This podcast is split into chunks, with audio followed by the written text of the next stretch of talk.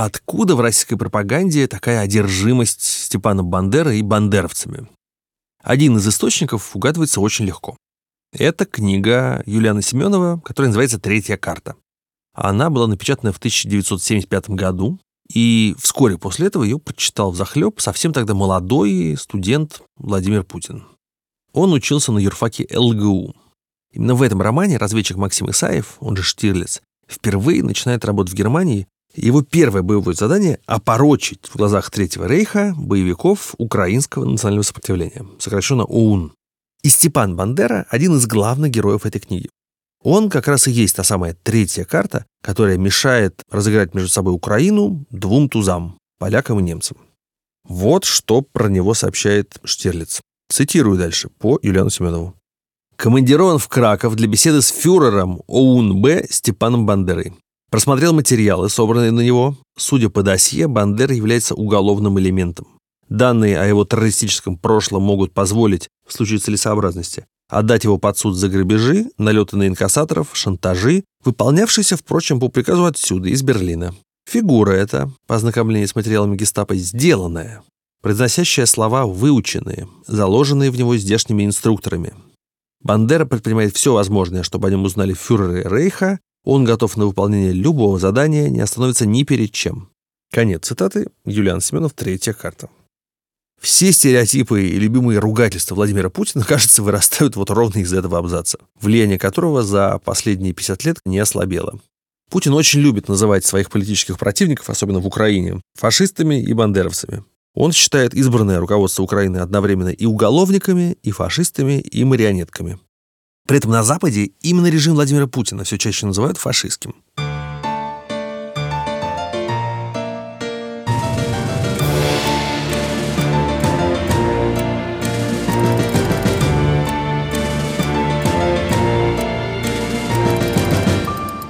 Меня зовут Михаил Зыгорь, и это подкаст «Империя должна умереть».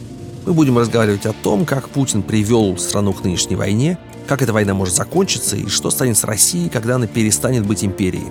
В каждом эпизоде я разговариваю с каким-то всемирно известным исследователем, политиком или журналистом. Герой сегодняшнего выпуска Тимоти Снайдер, специалист по истории Восточной Европы. Он написал книгу «Кровавые земли», в которой описал трагическую историю Польши и Украины, которые в течение короткого времени попали сначала под гитлеровский, а потом под сталинский террор. Тимоти Снайдер не только хорошо знает историю, но и внимательно комментирует нынешнюю войну. За последний год он прочитал очень интересный курс лекций по истории Украины, собрал больше миллиона долларов для ВСУ и написал десятки публицистических статей. Вот одна из самых известных его статей – это колонка в «Нью-Йорк Таймс» под названием «Мы должны признать, Россия – это фашистская страна». В этом тексте Снайдер пишет, что современная российская идеология обладает целым рядом признаков фашистской начиная с культа лидера и культа смерти, и заканчивая представлением о неком золотом веке, куда можно вернуться путем очистительного насилия, например, в итоге войны против Украины. Насколько это соответствует действительности и помогает ли такое определение России остановить эту войну, об этом мы с ним и поговорили. Hello, Professor Snyder. Thank you for your time. Здравствуйте, профессор Снайдер. Вы прямо написали в начале вторжения, что пора признать, Россия – это фашистское государство. Но сможет ли российское общество согласиться с тем, что нынешняя российская политика фашистская? Ведь в русском языке слово «фашизм» является просто синонимом абсолютного зла. I think it's a useful argument to have because despite what has happened since 1991, the term fascism is very deeply anchored in Russians. Um, I think it's worth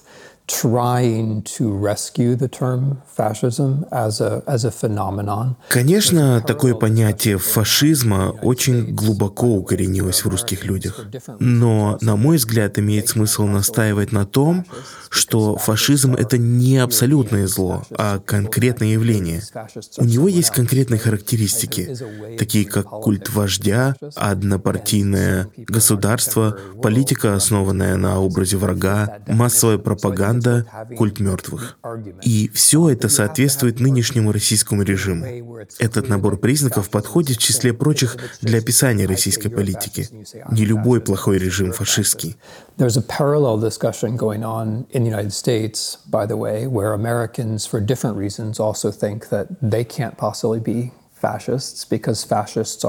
Похожая проблема, кстати, есть и в США.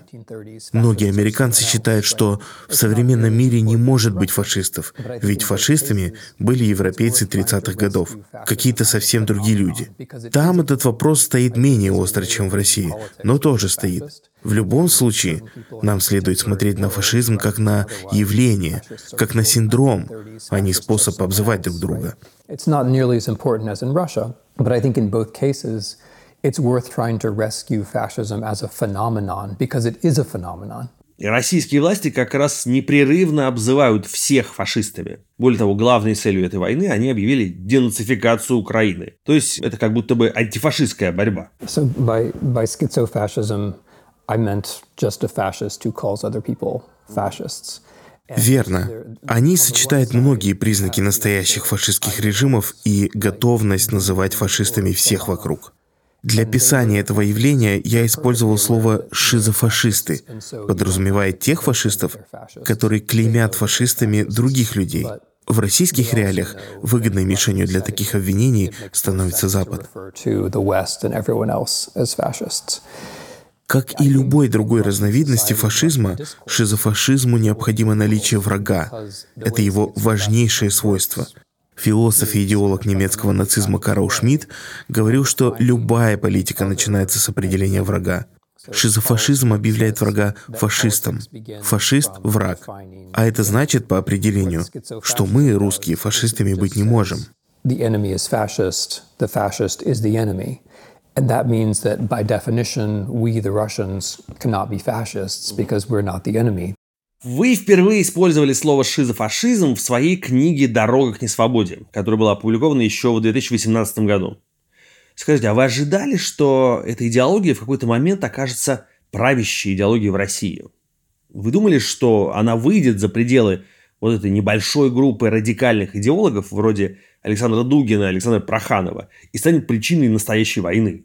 Yeah, I thought things were going in that direction. I mean, Road to Unfreedom is a book that when people read it, everyone said, oh, not all of my Russian friends, some of them thought it was right, but most Americans read it said, no, no, this is going too far. Я уже тогда думал, что к этому все и идет. Мои русские друзья, прочитавшие книгу, со мной в целом соглашались, а вот подавляющее большинство американцев восприняли ее как преувеличение. Только сейчас они понимают, что описанное в книге все-таки происходит наяву. Для меня одним важным предвестником такого развития событий стали законы о фальсификации истории. privatize history, which all has the same pattern of making us innocent, making the Russians innocent. Путин пытается законодательно регулировать, то есть в некотором смысле приватизировать историю. И позволительная версия всегда следует в одной и той же схеме. Что бы ни случилось, русские невиновны. В этом и есть суть шизофашизма. Даже если наши действия в соответствии с любым возможным определением являются фашизмом, мы все равно не виновны, потому что фашизм — явление одностороннее, а мы всегда жертвы. Even if what we do is fascist according to any possible definition, we're innocent because the word fascism only applies to это можно было осознать уже в 2014 году. Чего я не мог тогда и подумать, так это того, что Путин все еще будет у власти в 2022. Многое из того, что сейчас происходит, является, по-моему, результатом естественного процесса старения. У него меняются взгляды, реакции и идеи. Я не так хорошо осведомлен, как вы, так что считайте это просто предположением. There's always been a kind of ideological Putin and a kind of tactical Putin, but the ideological Putin has become has become dominant with time, and the tactical Putin, I think, is, has become has become weaker. In 2014, there was more of a balance. Всегда был Путин идеолог и был Путин тактик. Просто со временем Путин идеолог начал доминировать над ослабшим Путиным тактиком. В В 2014 в его действиях было больше баланса. Он действительно верил в некоторые вещи, которые говорил. Он и контролировал себя лучше, чем сейчас. Идея начать войну была основана на ложных идеологических предпосылках, в которые он слепо верил. И по итогу теперь Путину тактику с трудом удается понять ту катастрофу, которую сотворил Путин, идеолог. Когда вы писали свою колонку в «Нью-Йорк Таймс» и рассказывали миру о том, что нынешняя Россия – это фашистское государство, какой была ваша цель? Почему вам важно, чтобы Запад признал этот факт? Потому что с фашистами никто не сядет за стол переговоров? Okay, that's interesting. So first of all, you should remember that I'm more of an intellectual than I am a tactical person. And so when you ask me what was the purpose of it, I, my main purpose is that I just think it's descriptively. Хороший вопрос. Во-первых, напомню, что я не тактик, а теоретик, поэтому моя главная цель — добиться точности определений. На мой взгляд, в политике важно правильно определить термины и изложить концепции, а затем уже думать о политических решениях. I mean, the point is, but, but you're right in a way because fa- fascism is not about reasoned conversation. Fascism is about strength, it's about power, it's about will. Я назвал Россию фашистской страной не потому, что считаю, что с ней нельзя договориться. То есть, в некотором смысле вы правы. Фашизм не предполагает разумного диалога. Он действует при помощи силы и власти. Поэтому никто еще никогда не побеждал фашистов на переговорах силой аргументов. В пропаганде и идеологии фашисты до самого конца были сильнее своих противников. По крайней мере, в собственных странах. Фашизм был побежден не в споре, а в военном противостоянии. Когда начинается война, тут уже нет места аргументам. Война — демонстрация силы. И единственный способ реагировать на демонстрацию силы — доказать, что она не работает.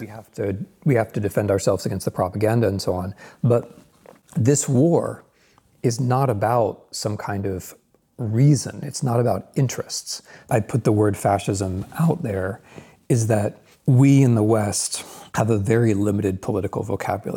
Я употребляю термин «фашизм» в том числе потому, что у нас на Западе очень ограниченный словарь политических терминов. Мы любой режим описываем через понятие «демократия», которое может в хорошем случае быть нормальной, а в плохом — несостоявшейся или неполноценной. В 20 веке политический лексикон был куда богаче. Но теперь он у нас очень нарциссический. В нем представлена только одна модель общественного устройства разной степени совершенства. Называйте это фашизмом или как-то еще, но, по-моему, главное тут, что российская политическая система — это не какая-то неудачная версия нашей системы, а нечто совсем иное. И нам нужна четкая концепция для ее описания. Thing. Can you talk to fascists? Of course, people talk to fascists all the time. Um, the question is, when do you talk to fascists? And Можно ли разговаривать с фашистами? Конечно, все отлично разговаривают с фашистами. Вопрос только в том, когда и на каких условиях с ними разговаривать. И тут, на мой взгляд, имеет смысл использовать этот исторический термин, поскольку можно говорить с режимом, в котором кругом ложь и все решается силой, но только в тот момент, когда никто уже не верит в эту ложь, и когда эту силу победили. Диалог с Россией возможен, но только после победы Украины, вряд ли раньше. Если нам важно определить понятие, давайте поговорим еще об одном важном термине – расизм. Вы написали целую статью, чтобы объяснить американской аудитории, что это за слово и почему важно его понимать. Мне, честно говоря, было непросто читать этот ваш текст, ну, потому что вы в нем в некотором роде уравниваете название страны со словом фашизм. Но ведь название Германия никогда не было тождественно понятию нацизм. Италия не была равна фашизму. А здесь как будто бы вся страна приравнивается к этому отвратительному явлению. Мне кажется, это может привести к еще большему предубеждению, к еще более стереотипному восприятию России как такой страны вечных фашистов. Разве нет? I think it, it, in a way, it goes back to the schizofascism discussion because the Russians had been, Russian fascists, Russian propagandists had been so successful at using fascism as a weapon against other people. So if you think back to 2014, or even to the entire period between 2014 and 2022, in the West, people said, well, what, what about Ukrainian fascism all the time? Тут имеет смысл напомнить, что в течение долгих лет русская пропаганда успешно использовала обвинения в фашизме в качестве оружия против других людей. Начиная с 2014 года на Западе все время говорили, а как же украинский фашизм?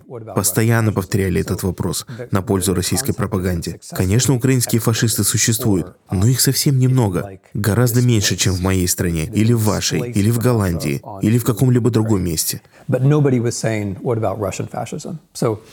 Concept had been successfully exported, or, um, if you like, displaced. Но никто не спрашивал, а что насчет русского фашизма. Таким образом, российская пропаганда успешно перенесла, или, можно сказать, вытеснила возможность фашизма из России в Украину. Я думаю, что украинцы придумали слово «расизм» в рамках своего рода диалектического ответа. Это был их способ сказать, да, русский фашизм существует, и он происходит на ваших глазах. Например, вторжение в нашу страну. For example, their invasions of our country can be understood in fascist terms. Когда начинает бомбить Винницу или Днепр и погибают мирные жители, тогда люди и начинают использовать это слово. Слово «расизм» интересует меня в первую очередь по лингвистическим причинам. В статье я по большей части рассуждал об украинском двуязычии, украинской полифонии и переключении украинского кода, а также о том, как украинцы смешивают и сочетают разные фрагменты слов.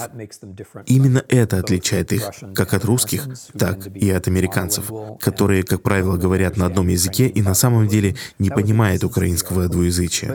Но я там написал и сейчас повторю, что одно дело дело назвать расистом какого-то человека, и совсем другое — сказать, что целая нация является фашистской.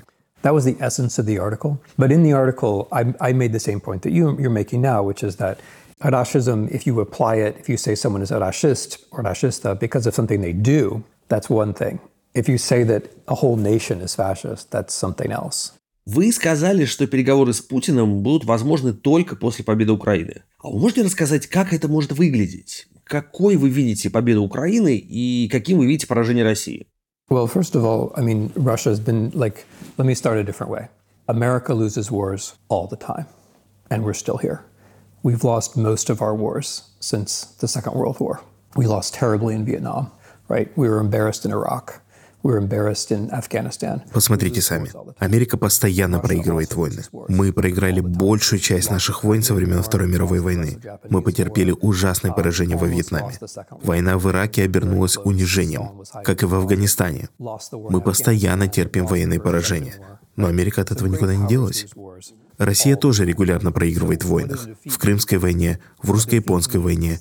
Россия почти проиграла Вторую мировую. Россия потерпела поражение в Афганистане, в Первой Чеченской войне. Так что великие державы постоянно проигрывают в войнах. А что означает поражение? Поражение оборачивается для властей необходимостью переоценки своих взглядов. A defeat means that the people who run the state have a chance to reconsider because they're forced to reconsider, right? This is just Clausewitz. Как говорил Клаузевиц, война есть продолжение политики другими средствами. Путин пытается переложить все политические проблемы России на Украину. Все проблемы, которые он сам создал для своей страны, он пытается переложить на Украину. Это было и в 2014 году, и в 2022. Может быть, в 2023 году это обернется провалом. Проблема России вскроется из-за ее неспособности победить в Украине. И в какой-то момент Путин поймет, что это касается его лично. Такой будет победа Украины. Последствия войны приобретут для Путина личное значение. Не могу сказать точно, когда именно это произойдет. Из-за того, как работают российские СМИ, Путин может еще долго врать о победах в Украине. Но в какой-то момент он поймет, что прием больше не работает, и тогда война закончится. Начнется диалог. Не могу вам точно сказать, какие территории кто будет тогда контролировать, но в какой-то момент Путин поймет, что война оказывается вредной для него лично. And at that point, the, he will talk. And at that point, the war will come to an end. So I can't tell you, when I say uh, Ukrainian victory, I can't tell you precisely what that means, you know, whether that mean, you know, which territories will be controlled by whom. But it means, that, it means the point when Putin realizes that this war is starting to affect me personally in a negative way.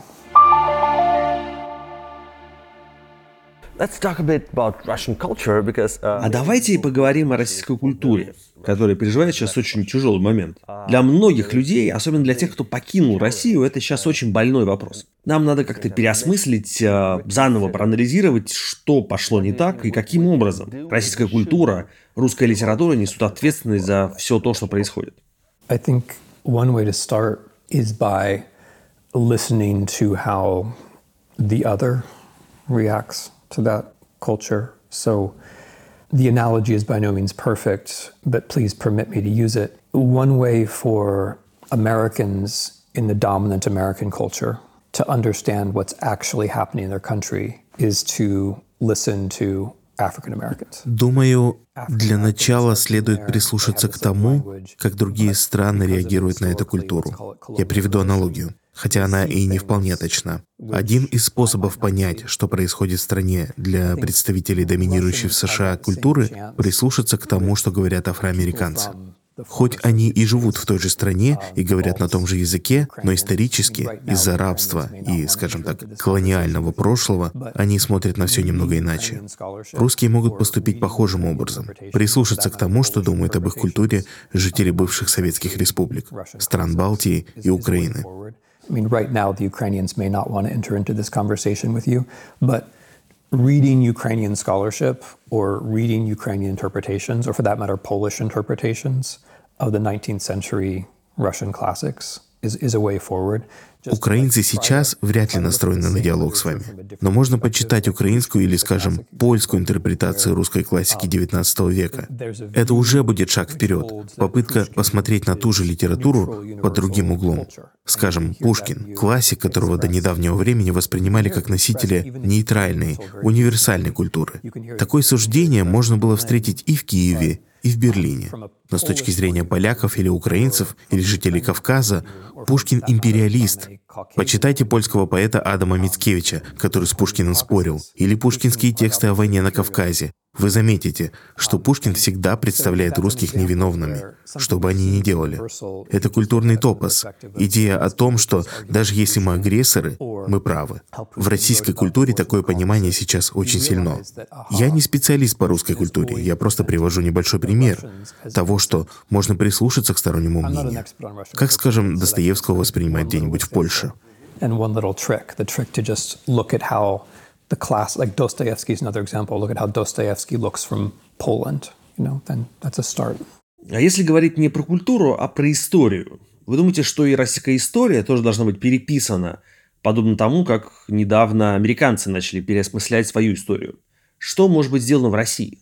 That's again, that's a wonderful question. I mean, I think Russia has a very similar problem to America or Britain or France or Belgium or the Netherlands, which is that it's a post. Я думаю, что проблема России очень похожа на проблему США, Великобритании, Франции, Бельгии или Нидерландов. Это империалистическая страна, которой нужно постимперское или неимперское развитие. Возвращаясь к теме проигранных войн, для голландцев, французов, испанцев и португальцев было очень важно в какой-то момент потерпеть поражение, как и для немцев в 1945 году. Поражение сыграло очень важную роль, потому что фактически дало им шанс переосмыслить свою историю.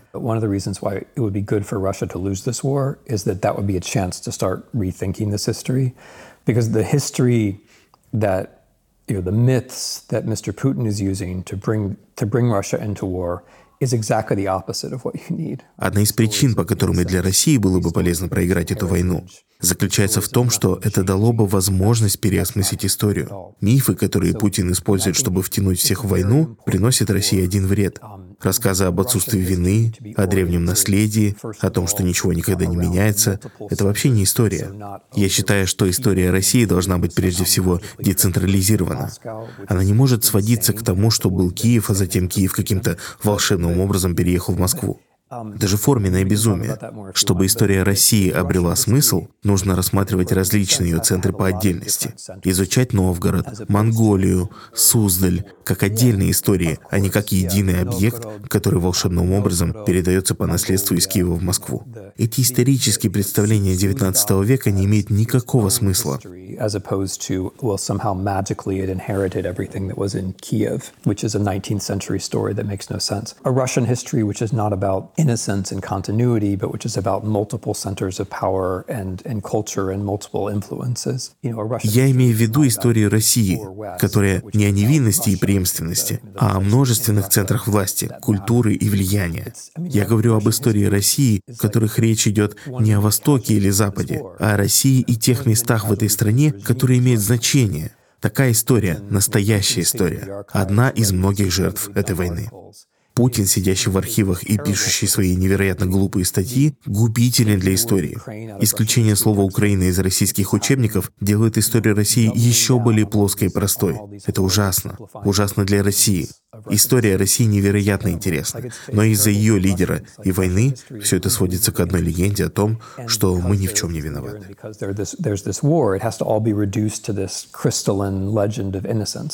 Мне кажется, что это, с одной стороны, трагедия, но, с другой стороны, еще и уникальная возможность. Ну, потому что, с одной стороны, очень тяжело и болезненно переосмыслять историю страны целиком, но, с другой стороны, после этой войны ведь больше нет никакого другого выхода. Все наше восприятие истории абсолютно уничтожено Путиным, который захватил и приватизировал историю. Нам теперь как-то нужно возвращать ее себе. I don't mean to sound too harsh, but if you lose, an opportunity. You know, if you win, then this, not sorry, not you personally, but if, if Russia wins, then this narrative continues for another generation. Я не хочу показаться слишком резким, но если упустить возможность, если Россия победит в войне, то этот безумный нарратив никуда не уйдет. Еще целое поколение. Вы, по сути, потеряетесь еще на 30 лет. Часть истории, которую принесут с собой молодые ребята, воюющие в Украине, в случае победы будет бесполезна. И вы правы, это также возможность для всех, кто занимается историей России. Запад ведь тоже внес свой вклад в эту проблему. Мы следовали модели Киевской Руси. Мы преподавали историю Восточной Европы как историю России. И историю России мы преподавали тоже определенным образом. Горькая ирония в том, что мы, по сути, тоже создавали имперскую модель истории России. И мои коллеги, которые изучают историю России, только сейчас начинают думать, что, возможно, мы совершили ошибку и тоже должны все переосмыслить. Perhaps we have made a mistake and we should be decentering all of this. Для любого россиянина, который интересуется историей, ну, особенно для старшего поколения россиян, слово «колониальный» всегда было большой проблемой. Россияне никогда не могли признать тот факт, что Россия была колониальной державой. И споры на этот счет э, могли продолжаться бесконечно. Люди всегда говорили, нет, мы не такие, Россия никогда не эксплуатировала другие народы, она помогала им развиваться. Well, okay, so in general, if you say all we did is go out and help people, that proves you're a colonial power because only colonial powers ever say that, right? So В целом, если вы говорите, что мы не такие, мы просто помогали людям, это и доказывает, что вы колониальная держава. Потому что только колониальные державы так говорят. И это касается не только русских, это касается всех. Прошлое прегрешение США или Великобритании отметается точно так же. Империалисты всегда говорят, мы, мол, не насаждали свою культуру, мы несли универсальные ценности. Если мы принесли с собой наш язык, это только потому, что наш язык служит для передачи универсальной истины. Эти люди были отсталыми, а мы помогли им развиться. Все империалисты всегда так говорят. Русские империалисты в этом смысле не изобрели ничего нового. Колониализм помогает понять Российскую империю. Он объясняет невероятно быстрое расширение территории России в сторону Тихого океана. Для меня этот промежуток истории России очень интересен. Это невероятно быстрое продвижение на восток действительно очень впечатляет. Естественно, оно не обошлось без подчинения множества народов, без экономической эксплуатации, без культурного высокомерия. Эта часть вашей истории напоминает экспансию США на запад, в сторону Тихого океана. Part of the story. Just like, or not exactly like, but similar to the American advance to the Pacific Ocean. Это даже случилось одновременно. Завоевание Сибири и завоевание западной части Америки происходило в одни и те же годы. Yeah, yeah, exactly. So they're very they're they're similar they're similar processes, but they're certainly colonial processes on both sides. Да, именно так. Это очень схожие и, безусловно, колониальные процессы. Колониальные процессы все имеют между собой что-то общее. Я отчасти согласен с тем, кто сравнивает Украину с Шотландией. Или, возможно, отношение метрополии с Украиной больше напоминает ситуацию в Ирландии, где люди голодали, но многие ирландцы воевали на стороне Британской империи. Она особенно подходит для Советского Союза в последние годы своего существования, когда украинские коммунисты были доверенными руководителями Советской Азии. Колониальная администрация продвигает определенный класс людей — и именно поэтому англичане в Индии и представляли собой колониальную администрацию. Они были создателями большого класса администраторов, говорящих на их языке. В 70-х годах выходцы из Украины имели возможность занимать высокие должности в Советском Союзе. Но цена колониализма была чрезвычайно высока. Помимо голода и репрессий, которых к 70-м годам стало меньше, приходилось еще платить и потери своего языка. Он подавлялся в школах и не мог больше служить языком социального продвижения движения. There's still a colonial price to be paid, which is that you're losing your language. Your language is being suppressed in schools. Your language is no longer a language of social advancement. Наш разговор с вами строится вокруг того, что нынешний режим в России живет в очень специфических представлениях и об истории своей страны, и о собственной культуре. Ну, как будто бы раздвоение личности. И в связи с этим многие люди говорят эм, так, не о чем э, беседовать с Путиным, он не понимает слов, давайте Украине больше оружия. Но при этом на Западе есть и другой подход, так называемый реал-политик. Например, вот Генри Киссинджер предлагал Украине отказаться от э, большой части своей территории, которая уже оккупирована Россией, ради того, чтобы прийти к миру. И в разной степени тот же самый подход демонстрирует не, не только он, но и многие видные политики. Французские, немецкие. Может быть, политики на Западе просто не понимают, что для украинского общества этот подход совсем неприемлем. Yeah, I mean, so I, I think people hold those ideas for different reasons. I think sometimes it's, I think there's a generational habit, especially among an older generation, to think of Russia as the Soviet Union and the Soviet Union as some kind of unstoppable superpower. Может быть. Я думаю, что люди придерживаются так называемого политического реализма по разным причинам. Иногда это может быть усвоенная привычка, особенно среди старшего населения, воспринимать Россию как Советский Союз, как неизбежную силу и неудержимую сверхдержаву. Такие разные люди — Киссинджер, Хабермас, Хомский — все в конечном итоге говорят одно и то же. Так что, наверное, в их случае это так.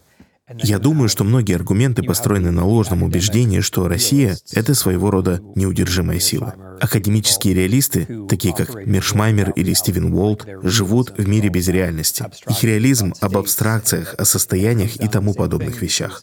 Они ничего не знают ни о России, ни об Украине. Они не говорят на этих языках. Они даже не считают необходимым читать новости. Они просто знают, что есть категория великой державы и категория буферного государства. А дальше просто решать нехитрую математическую задачу. И в такой теории причинно-следственные связи просты.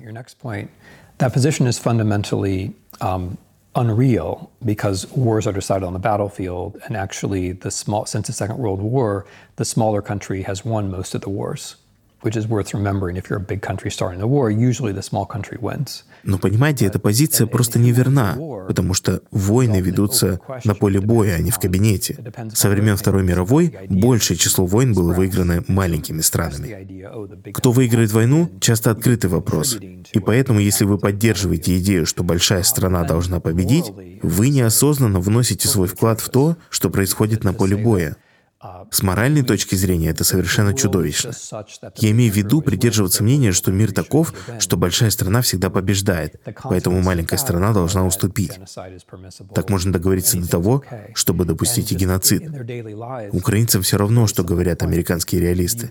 Они знают, что произошло в Тростянце и Буче, Ирпении и Мариуполе, и во множестве других мест.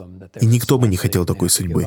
Это не просто какая-то абстракция, это в первую очередь человеческие жизни, убийства, изнасилования, пытки, травмы и угнетения. right? So it's not just an abstraction of one state defeats another state, it's human life and the loss of life and rape and injury and trauma and also just subordination. I mean, it's easier to convey the idea of, you know, Bucha and Irpin because you know, we trust Anya, because Я имею в виду, что легче передать идею происходящего через Бучу или Ирпень, зацепившись за физическое уничтожение людей. Но украинцы понимают, что стремление российского правительства состоит в том, чтобы сделать невозможным быть тем, кто вы есть, даже если вы чудом остались в живых. Это ведь очень серьезное дело. Я не думаю, что господин Киссинджер, Уолт или Хомский размышляет о том, что было бы, если бы к ним пришли и сказали, что они больше не могут быть американцами, не могут быть теми, кто они есть, что всех школьных учителей из Америки депортируют, что все дети будут перевоспитаны, и их самих научат быть кем-то или чем-то другим. Я сомневаюсь, что они могут даже представить себе что-то подобное. Но это то, с чем приходится бороться украинцам. Они знают, кто они такие. И речь идет уже не только о физическом выживании. Есть задача выживания субъекта, личности, взглядов и видения себя.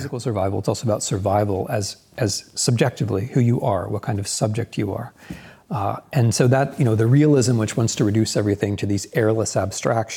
Так что так называемый реализм, который пытается свести все к пустой абстракции, очень плохо подходит как способ описания происходящего. И очень пагубно влияет на психологическое состояние, потому что мешает понять, почему кто-то продолжает сражаться и не сдается. sets aside all of these, all of these conditions which help explain why people fight or why they don't fight. Это был подкаст «Империя должна умереть». Мы сделали его вместе с редактором Андреем Бабицким, продюсерами Кириллом Сучевым и Ликой Кремер, звукорежиссером Алексеем Воробьевым. Музыку для подкаста написал Ильдар Фатахов. Меня зовут Михаил Зыгарь. Слушайте нас во всех приложениях для подкастов и не забывайте оставлять оценки и отзывы. Пока.